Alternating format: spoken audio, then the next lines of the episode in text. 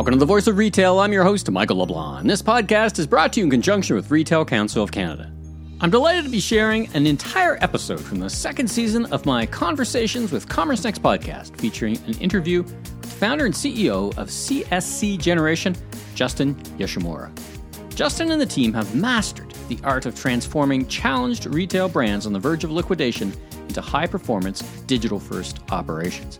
By using their fine tuned omni channel technology platform, CSC Generation has a data driven recipe for retail operations, which is undoubtedly the driving force behind its rapid expansion.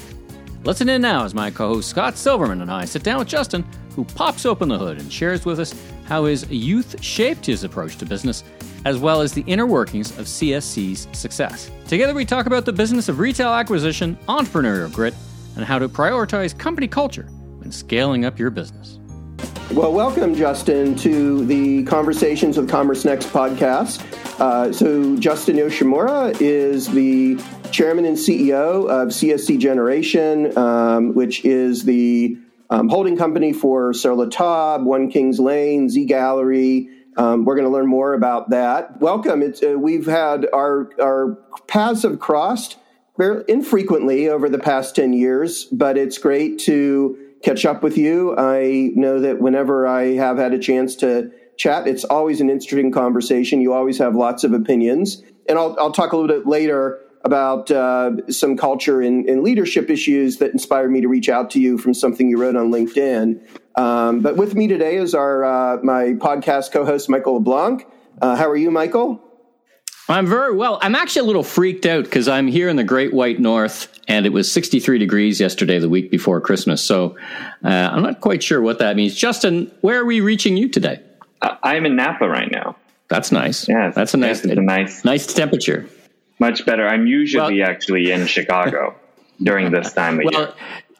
Usually, I mean, it's we're probably the same degrees right now. Kind of weirdness of, of weather, but uh, there yeah. you go. So great to meet. So great to meet you, and welcome. Great to meet you as well. Uh, let's start with your background, and you have quite an interesting background. Um, and we don't normally do this, but I want to go all the way back to high, your high school days because, you know, as I've heard you describe it, um, it it it did play a role in your entrepreneurial journey. So I, would love to maybe help everyone understand a little bit about your background. I, have been an entrepreneur my whole life, and um, when I was an early teenager, I bought something online and I thought that that, but basically, actually, before I uh, started, um, before I bought something online, my parents were really annoying, and they would go to Costco every weekend to like and go shopping, you know, at these for, for a whole day to buy things that they needed during the week. After realizing the potential of e-commerce of not having to spend one day a week in stores, I re- I wanted to um, I I really just became hooked. I also learned or realized that I wasn't learning anything about the internet, software development, digital marketing, or e-commerce in high school or in college, right? Or that rather, even if I went to college, I wouldn't learn about any of those topics. Um, and instead, you know, we were talking about like the Oregon Trail.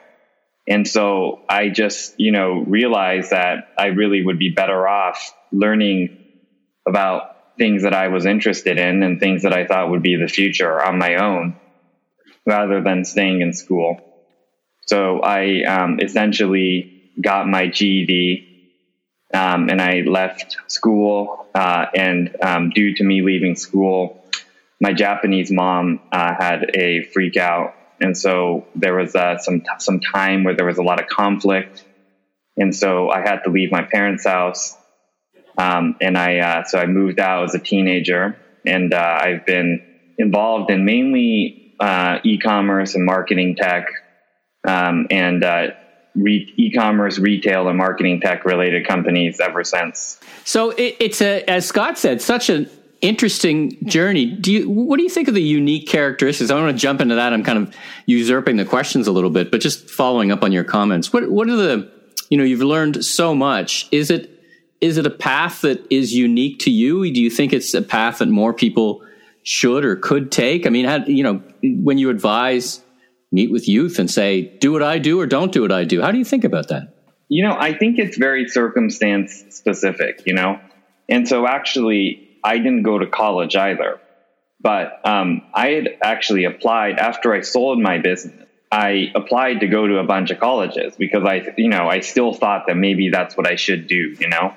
Um, and I applied sure. to Harvard and Stanford and um, UPenn. And uh, I didn't actually get into any of these schools. It said, okay, well, I guess I didn't get into college, so I might as well start another company. And then um, I started another company, and then that ended up doing well. Um, and so that's just, it kind of, I kind of fell into it in a way as well. But, yeah, you know, yeah. And so I wouldn't necessarily advise someone to do that or to not. But, but, you know, uh, but what I would say is like school isn't for everyone, you know? I think a lot of people are able to get a lot out of school, but, you know, a lot of people, like I have ADHD and um, the other thing too was that um, I've I've had ADHD my whole life, but my parents. This is like some time ago, right? Where it wasn't people didn't really um, ADHD is actually it wasn't really recognized. Um, I'm 31 now, but you know, like 20 years ago, right?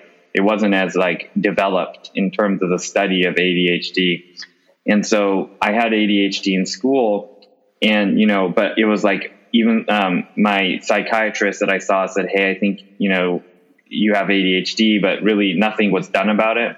And so I wasn't mm-hmm. really able mm-hmm. to, you know, school really wasn't for me, right? Because I'm very interested in learning about certain topics, but I'm not interested in other things. Clearly, yeah. And in school, you yeah. kind of have to do the whole curriculum. And I just was like, why do I have to, why can I only take like, you know, math and computer related classes or something, right? I didn't really, I wasn't really interested in the other ones. Be, right. Like, so I think that in school has really been the same. High school, college has not really changed that much, you know, for so long that, right. But the world has changed so much that, you know, I think for a lot of people, um, you know, you don't have to go to school. It, right. School isn't the most efficient way to learn um, but you know, for other people, it is. Well, let's let's fast forward to more or less current state. I mean, you've been so successful. I want to learn all about uh, CSC Generation, the origin story. How did that start? Where was the idea? What was the thesis, so to speak, behind uh, what is a, a platform that brings together brands? So tell us all about that.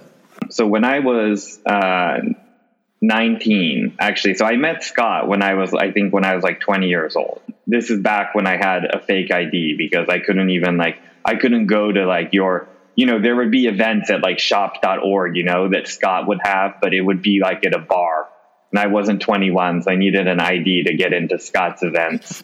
Um, and uh, and so I uh, back then I started a, a software company, a cloud-based software company called 500 Friends, that um, enabled retailers to launch uh, cloud-based omni omni-channel loyalty programs. Um, so our customers were people like 1-800-Flowers, L'Oreal, Abercrombie, Eddie Bauer, Sony, Michael Kors. But and those were the customers that were doing well and they were happy with the platform. Except for um, we had actually 10 to 15 percent of uh, our customers every year would file for bankruptcy. And I realized that, like, you know, so actually, and I'm also on the board of Wunderkind, which formerly um, was known as BounceX. Um, and yeah. right, we and we power, you know, we're the fourth, third or fourth largest revenue channel for major e-commerce brands, and still 10% of our customers would file for bankruptcy every year. And so, right, I, I said, you know, so like you could sell them really good software, right? But, you know, whether it's buy now, pay later or Wunderkind or 500 Friends or whatever it may be, right? But um, these, these retailers really, uh, the, um, the, as, as basically, you know, the cost of um, com- competing with Amazon is, is, is increasing every single year. And so for most brands, if you don't actually have scale, you just can't ever mm-hmm. make money. That I think that's why if you look at even during COVID, right, um, you know, the brands that actually grew e-commerce the most were actually the stronger ones, and the weaker ones actually lost market share.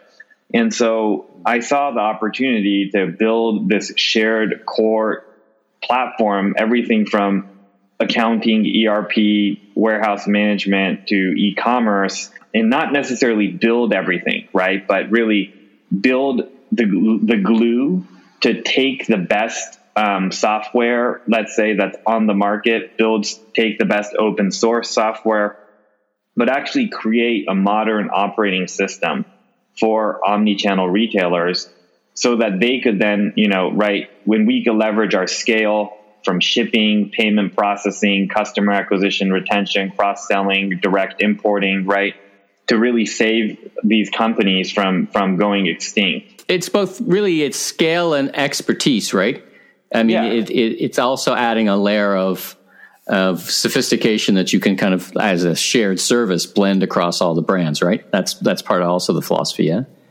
Yeah, exactly. Um, you know, for example, right in in you know again because all of these brands, right? If you're let's say Sur La Table, you know, Sur La Table had so much infrastructure, right? This whole management team, you know, Sur La Table was a 200 a little a brand doing over 200 million dollars in revenue um, with 120 stores and they could never like but what they really needed to do was have 60 stores you know right because mm. we like stores are still relevant in today's world and you know and stores are very important to csc and our brands right but like does Sur La Table does the world really need Sur La Table does a community need that need Sur La Table to have three or five stores in one city, you know, probably, right? Like maybe if it's Chicago, right, or, or LA, you know, makes sense to have three cities, three stores or four stores, but not in every single store, you know, as right, like we don't need to go into how retail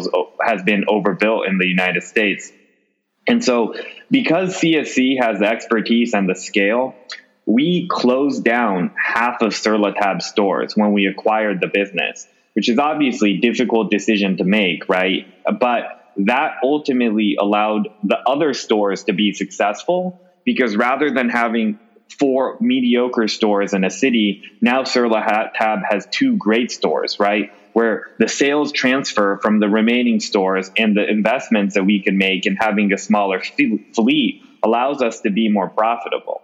So, the, so basically, the bet you make on that and it's interesting we flesh this out. The bet you make is you can make the two stores instead of five as destination stores, that they're not yeah. relying on just organic traffic, right? And I guess that leads me to the kind of the next question as we think about the brand Sur La Table and One Kings Lane and, and Z Gallerie.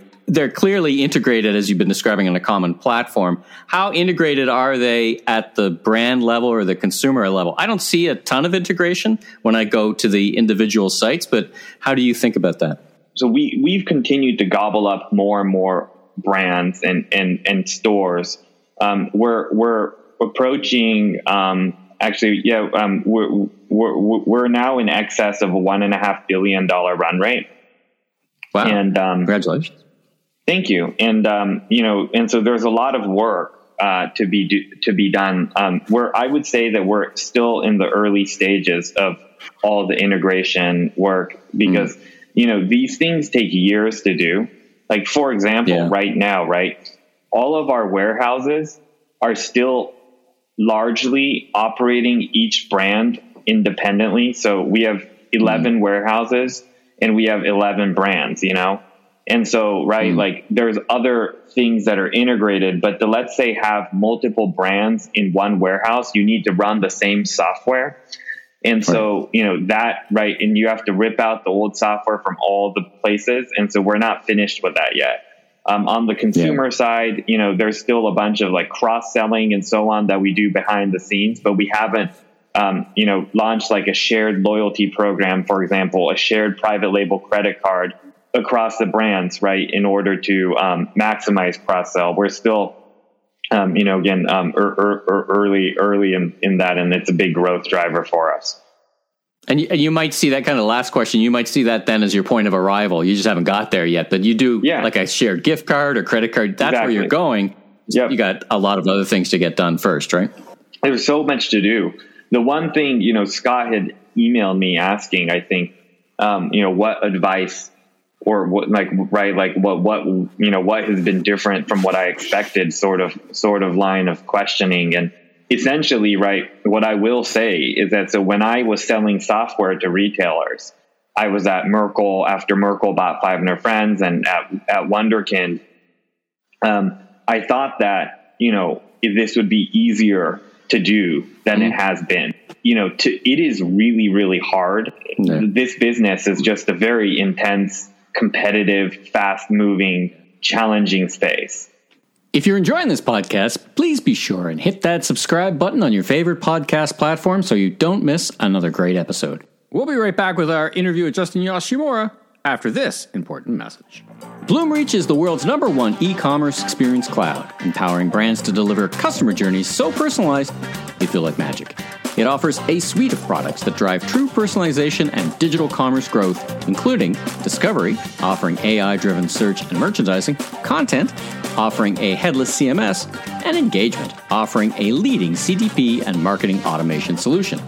Together, these solutions combine the power of unified customer and product data with the speed and scale of AI optimization, enabling digital commerce experiences that convert on any channel and every journey. Learn more at bloomreach.com. Dot com that's bloomreach.com. Yeah, it's it's it's harder than it sounds to rip out multiple OMSs, order management systems, and you know, and the other problem going on at the same time, as Seth Godin said, you know, the problem with the race to the bottom sometimes you win. You don't want to be in that position either, right? As you yeah. compete against uh, the fists of stone of some pretty big competitors. No, exactly. So um, I want to, you know, kind of transition into the the culture and, and, leadership. But just for context, for CSC Generation, can you give a little bit of a timetable? You know, which brand you started with, and what what year that was, and just so everyone can under everyone, all of our listeners can understand a little bit about when you got involved and when some of these brands joined CSC Generation? We really got started in 2016. And uh, that's when we raised our first institutional round of capital. Um, I think we raised like $4 million back then. And um, everyone thought that it was really crazy. But, and we, we didn't. Uh, and then shortly thereafter, we bought um, this company called Direct Buy uh, in Merrillville, Indiana, and we we we bought the business for hundred and fifty thousand dollars, but it was about to implode.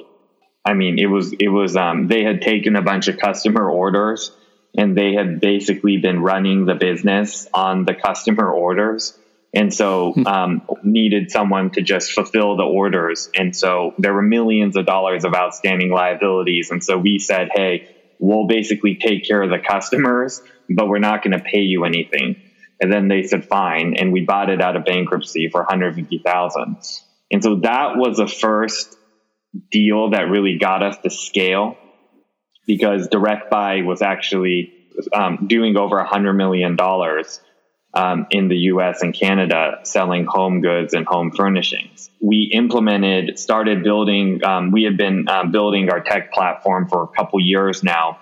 We, and we basically learned a lot from buying direct buy. Uh, using that, our learnings, we then bought Z Gallerie in 2019. Um, in 2019 was our first omni channel. So with direct buy, we had three stores so we learned a bunch about omni-channel, um, you know, the legacy systems. Um, the direct buy ERP system was like 40 years old. Yeah. And so, and we learned about bankruptcy, legacy systems, and sto- some stores. Um, and then we, um, in drop shipping, we became really good at drop shipping and, uh, and marketplace really. And then, um, we bought Z Gallerie in July of 2019 um, where we took over 30 something stores. And that was even hard. That was harder than we expected. So basically every deal we've done has always been, uh, is always, you know, teaches us something new. Um, but after we bought Z Gallerie, we bought, um, One Kings Lane during, during the midst of COVID. Uh, and I think we closed literally in, at the end of March or something when, so I, we never even met the team a single time in real life before we bought the business. We just had some Zoom calls and we bought the business. Um, and then we bought Sur La Table over the summer, also during peak COVID. So we, I, I we visited one time. Um, and then we bought the Home Consignment Center, which is a chain of uh, consignment furnishing stores. Um, and then we've bought a bunch of mom and pop smaller brands doing 3 million, 4 million, and then also this larger company called Lakeside.com, which is uh, do, um, doing over 300 million in in a lower end home decor category online. Well, you've been busy.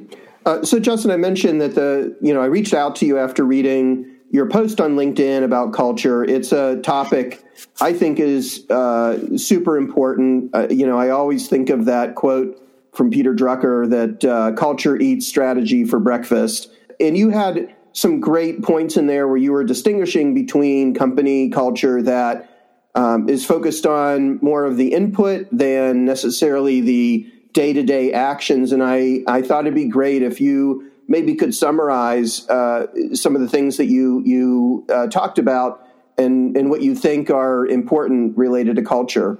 You know, so so I really right the the key thing is you know I think a lot of people try to talk about culture. Um, culture really is are, are really the decisions that the company makes every single day. You know, it's what the company does that really drives a culture. And I think so many people talk about the inputs or outputs of culture, you know, like, oh, we have a great culture because of this, or this part of our culture is really good, right? But it's really, you know, and, and culture is very important because in the early days, right, like if you have a company of 10 people, uh, you could all be involved in all the decisions, you know, so you can make sure that, right, like that, that you're do, you're building a good business because you know everything that's happening as a CEO or the founder.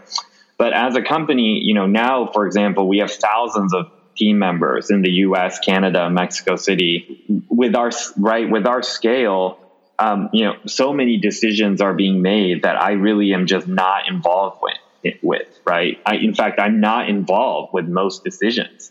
And so, you know, right, like it's, it's very important that, you know, that, that, that as you scale, right, companies, if a company doesn't focus on its culture, you end up basically with a, most times with a bad culture because every company ends up having a culture, right? You can't not have a culture as a business. It's like how every, you know, society or every country has their own culture.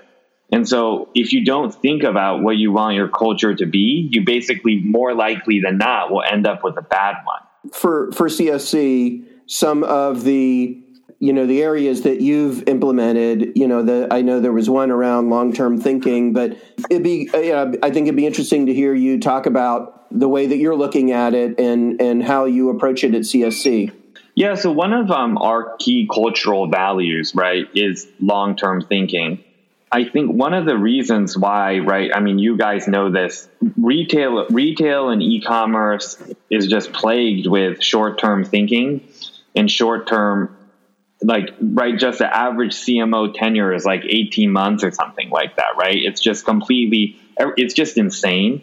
And so, and and a big part of that has historically been private equity, right? So private equity companies come in and they generally want to buy a company and flip it in like three to five years, maybe seven years is considered a long hold. But the thing is that, you know, let's say, right, in retail, if you have to uh, upgrade the WMS, the OMS, the ERP, or the accounting system or the e-commerce platform, uh, I mean, that, that those are like two year projects. So, you know, it takes right six months of planning, a year of execution, and then you see the benefits a year later. And so you really need to think in terms of five years, 10 years, 15, 20 years, not like three to six in this, in this business. And, um, and, but because people think so short term, you know, they try to force these retailers and these brands to grow faster than they should naturally be growing.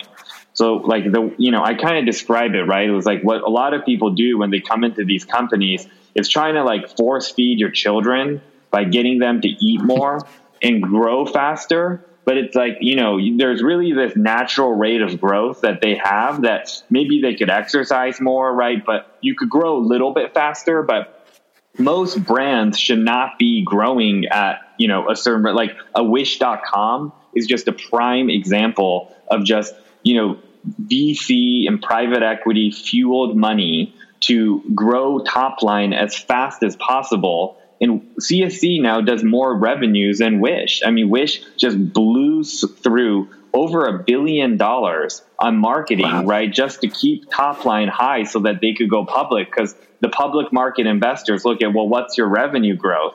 The problem is, right, that it's basically like a Ponzi scheme because you eventually run out of new customers to acquire at, at if your whole game is just simply a customer acquisition arbitrage, right? You end up with new, you, you can't have new customers acquire. So going back to the cultural point, you know, we think that our culture is different than 90 plus percent of retailers and hmm. brands and e-commerce companies because we're, you know, we really are focused on the long term.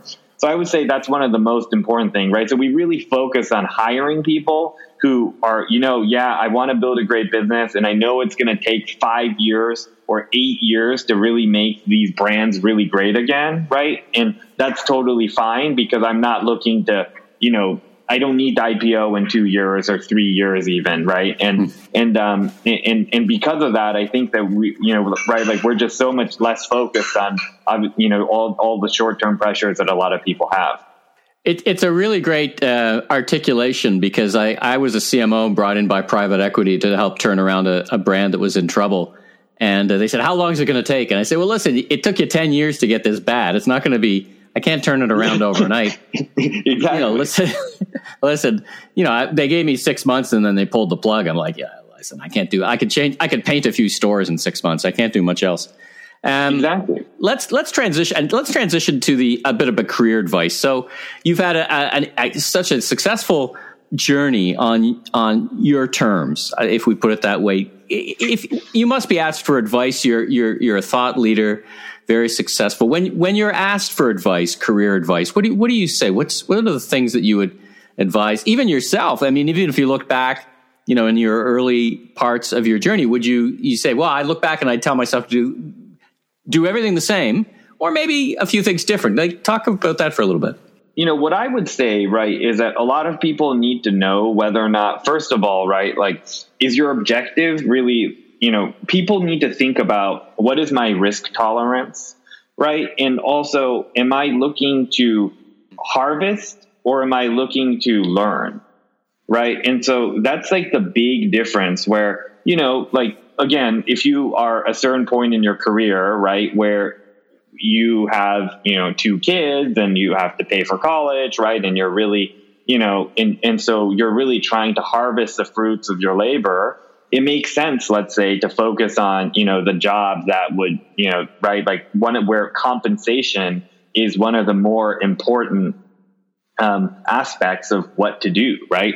But so many people, you know, went early on in their life, like I don't know, and and not, it's not just age, by the way, you know, right? You could be older, you could be younger, and you might have reasons why you need to focus on harvesting, right? Making the most money versus yeah. you know where learning right is less of a you know is is a lesser opportunity.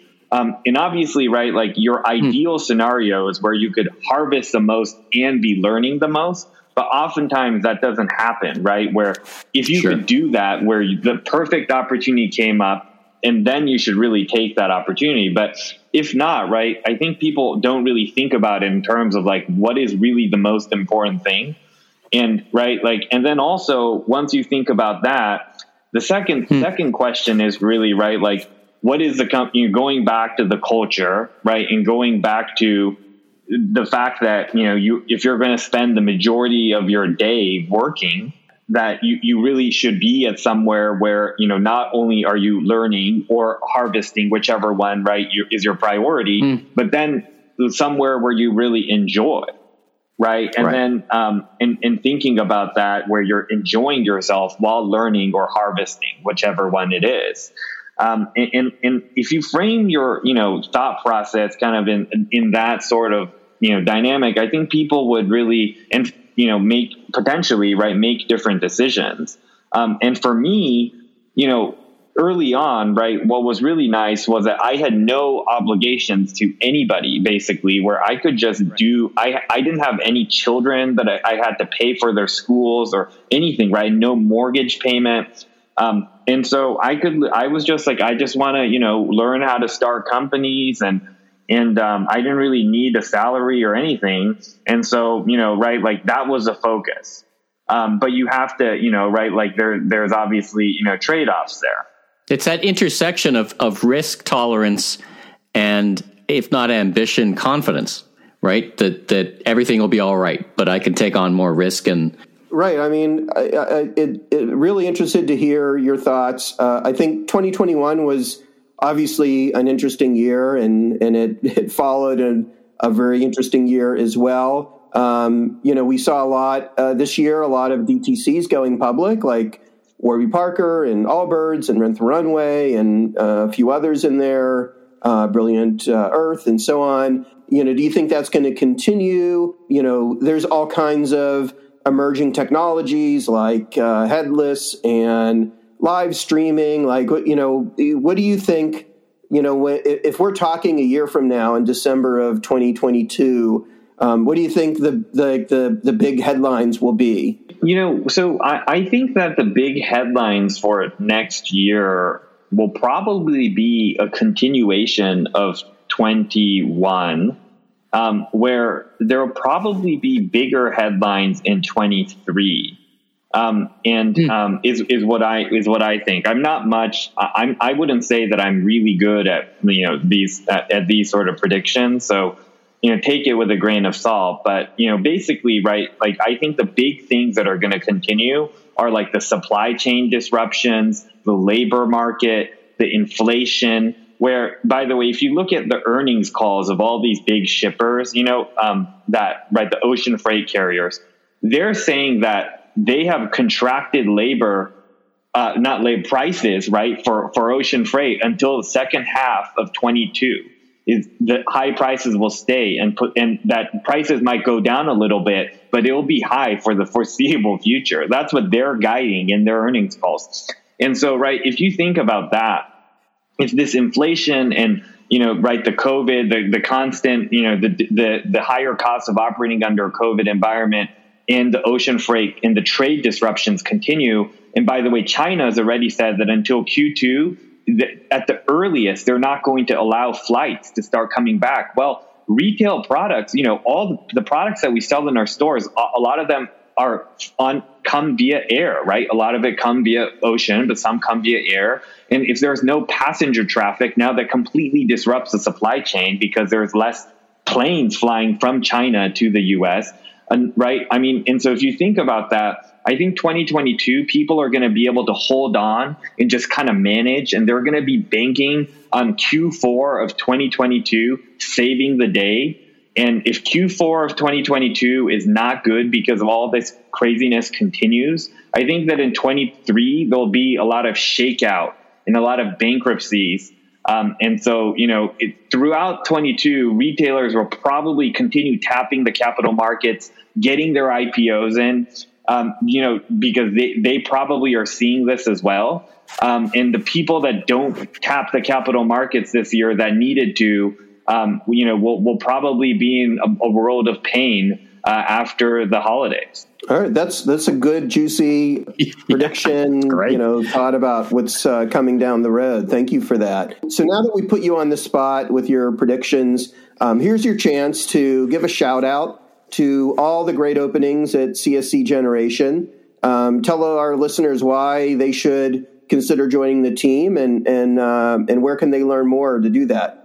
Thank you. So uh, you could uh, on on our careers page, you could definitely um, people could definitely learn more. Um, we're hiring for over hundred positions across digital marketing to merchandising to planning to data analyst, data science, engineering. I mean, it's just, it's it basically, we would be doing way better if your listeners were on our team, is what I would say, you know? Um, right. We, we, you, you mentioned Natalie is very involved in the community. We need more people like Natalie. Um, and, and that's why that's why we're, um, you know, obviously we've been doing very well and we've been growing very nicely, but but we just have a crazy bottleneck um, due to due to you know difficulty hiring talent. I mean, we're I, would say we're doing very well from a hiring perspective, but you know, still not meeting our objectives, right? Um, I think very few people are actually hitting their hiring objectives. Um, and you know the, the reason why I would say right one one should join is you know I would describe CSC as kind of being a mix between being able to have a lot of the upside um, of right like of um, both from a learning perspective and also you know from a compensation perspective, right? Because it's not like we're a very high risk early stage startup where we you know we're profitable, we've established ourselves, we have a clear track to like an IPO or some sort of exit at some point, but we're not in a rush, and you know, we really empathize empathize on on hiring great people. And so, you know, what I can guarantee, right? I can't guarantee that CSC will be successful. Um, I obviously think that it will be, but I, what I can guarantee is that the people that you will work with um, will, will, will will be good people that you would you would enjoy. Well, I mean, you. It, it's. I think it says a lot of um, how thoughtful you are about culture and the emphasis on long term thinking uh, it sounds like that is, uh, you know, it can be a really rewarding environment for a lot of people. So I, uh, I hope our listeners do decide to uh, to look at you guys a little more closely and um, and get to work with with Natalie and the others there. Um, so thank you so much for uh, for joining us on Conversations with CommerceNext, our podcast. Thank you, Michael, for co hosting as always, and uh, have a, uh, a great um, 2022. Thank you. Thanks for having me. It was a lot of fun. Thanks for tuning into this episode of Conversations with CommerceNext. Please follow us on Apple, Spotify, Amazon Music, or your favorite podcast platform, where we will be sharing career advice and marketing strategies from e commerce and digital marketing leaders at retailers and direct to consumer brands each and every episode. CommerceNext is a community, event series, and conference for marketers at retail and direct to consumer brands. Through our online forums, interviews, webinars, summits, and other in person events, we harness the collective wisdom of our community to help marketers grow their businesses and advance their careers. Join CommerceNext events to meet other industry leaders and learn the latest e commerce and marketing strategies. You can find upcoming events at commercenext.com. Have a fantastic week, everyone. Thanks for tuning into this special episode of The Voice of Retail. If you haven't already, be sure and click and subscribe on your favorite podcast platform so new episodes will land automatically twice a week. And check out my other retail industry media properties The Remarkable Retail Podcast, Conversations with CommerceNext podcast, and The Food Professor podcast with Dr. Sylvain Charlebois. Last but not least, if you're into barbecue, check out my all new YouTube barbecue show, Last Request Barbecue, with new episodes each and every week. I'm your host, Michael LeBlanc, president of ME LeBlanc Company and Maven Media. And if you're looking for more content or want to chat, follow me on LinkedIn or visit my website at meleblanc.co. Have a safe week, everyone.